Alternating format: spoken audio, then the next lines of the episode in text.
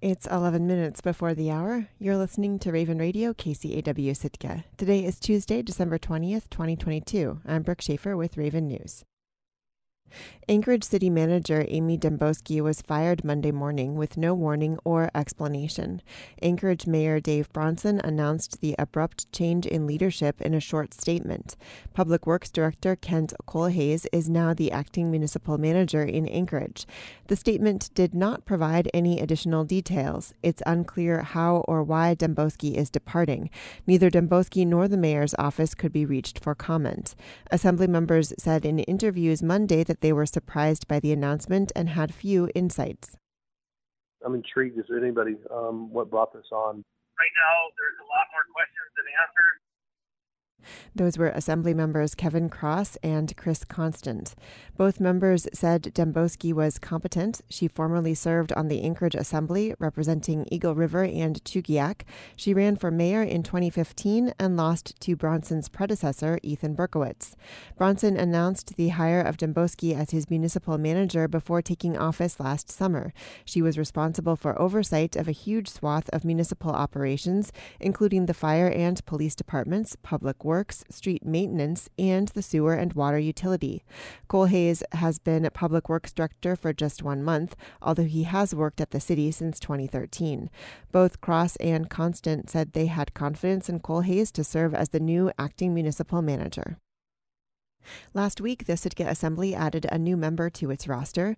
J.J. Carlson was appointed to fill former Assembly member Rebecca Himschoot's seat for the next year. KCAW's Catherine Rose spoke with the Sitkan, who moved back around two years ago. Carlson has experience working in architecture and construction and believes her design approach to problem solving and willingness to collaborate will be an asset at the Assembly table. How, how are you feeling your Sitka's newest assembly member after just being back for what a couple of years. I'm feeling good. I had a lot of time um, when I first came back uh, to you know I was taking care of my parents and we were really kind of going through a process of you know them saying goodbye to this beautiful place because um, they needed to go south for for medical reasons and so it was a kind of year and a half um, transition period and that time we just spent really valuing this location and this people. And um, I saw it just through a huge lens of perspective um, of appreciation. And so they've um, been in their assisted living place for about two months now, and this opportunity came up to really officially appreciate town. And so that's, that's kind of why I thought was as a good time for me to join the assembly. What kinds of experiences did you do you have that you think um, are going to be relevant to this role at the assembly. Can you can you talk a little bit about um, what you've been up to for the last you know couple decades? I left. Um, I would have stayed, you know, in state uh, to go to school, but I wanted to pursue architecture. We didn't have our university system didn't have that program, so I went, you know, somewhere quote unquote close, um, close by, which is Montana State um, in Bozeman, and I did that program. It was excellent. I realized through um, that education that architecture school doesn't produce architects, it produces critical thinkers with time management skills. And that can help you in all aspects of life. Architecture brought me to Chicago, where I was for another eight years.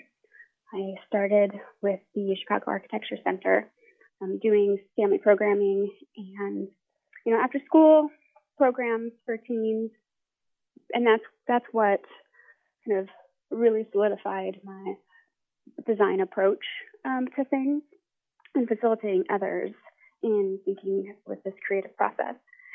Then also in in Chicago, uh, my role at the Architecture Center became evenings and weekends, and my day job uh, was at a architecture firm and kind of doing the business side of things. So I'm not a licensed architect um, but I've been in the industry for, I guess, nearly 10 years. Uh, setting up teams and you know, responding to RFPs, uh, kind of doing the initial strategy and development, uh, finding clients, um, you know, attending public meetings, and so that that business side of architecture, uh, and then after architecture, three years at a construction company. Um, I've seen how it all works and have a good good sense for budgets and schedules and project management um, from those those roles. And after being back for a couple of years, what what kind of choices do you think need to be made for Sitka in the future? What what do you see as kind of the big the big issues um, Sitka is facing? Um, mm-hmm. You know, during your time on the assembly and beyond. I I think we're in a stage right now we're going to be reactionary to some things, but we also have an opportunity to be proactive about longer term um, items. And the crux of that is, you know, tourism. Right now, we need to make decisions for next summer season.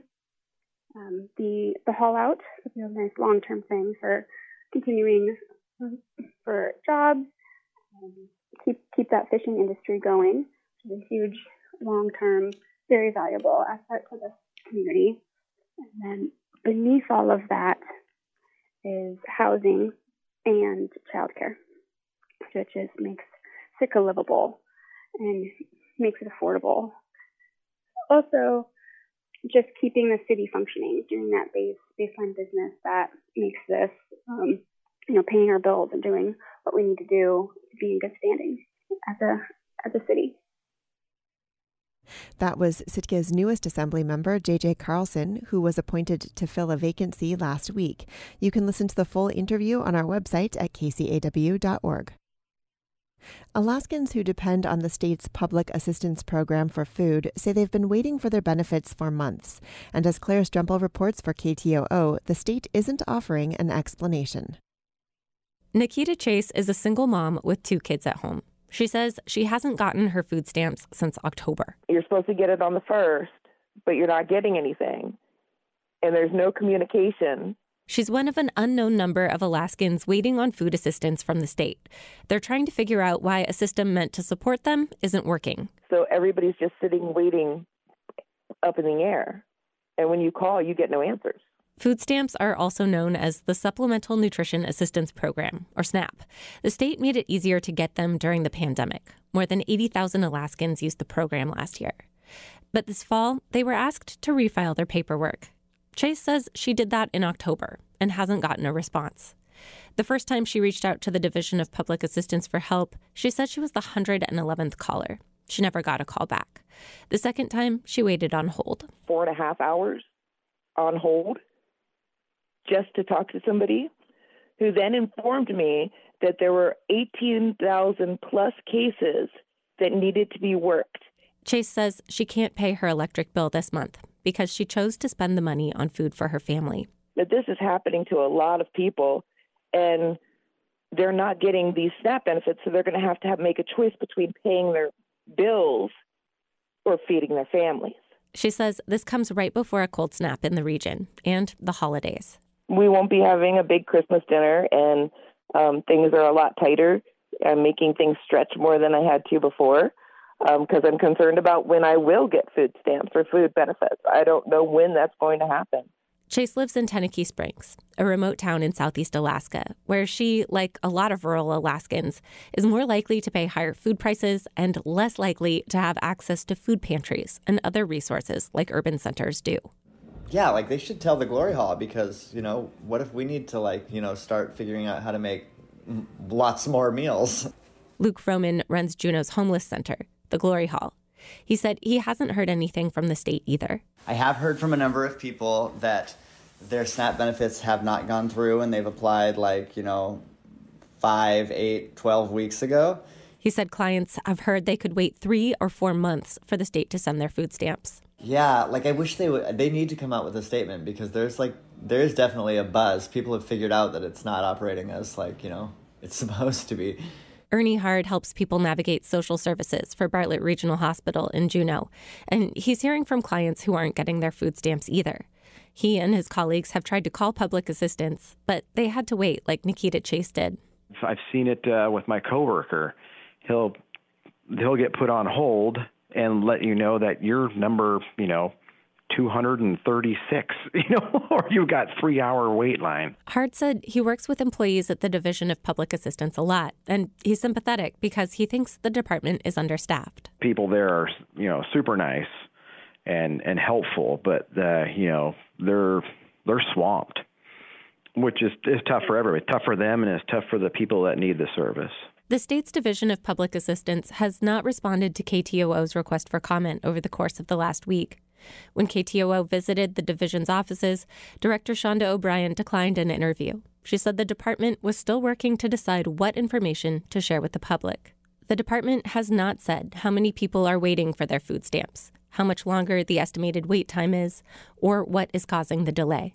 It has not said whether SNAP recipients will receive the money for the months they had to wait. Reporting in Juneau, I'm Claire Stremple. The Juneau School District has extended its contract with Nana Management Services. That's the food vendor whose worker mistakenly delivered floor sealant to a food warehouse this summer. Staff served the floor sealant to students, thinking it was shelf stable milk. The school board will vote in January whether to pursue a third party investigation into the district's communication about the incident. Nana is the same vendor which supplies food to the Sitka School District's meal programs as well as to the Sitka Pioneer Home. I'm Brooke Schaefer, and this has been Raven News.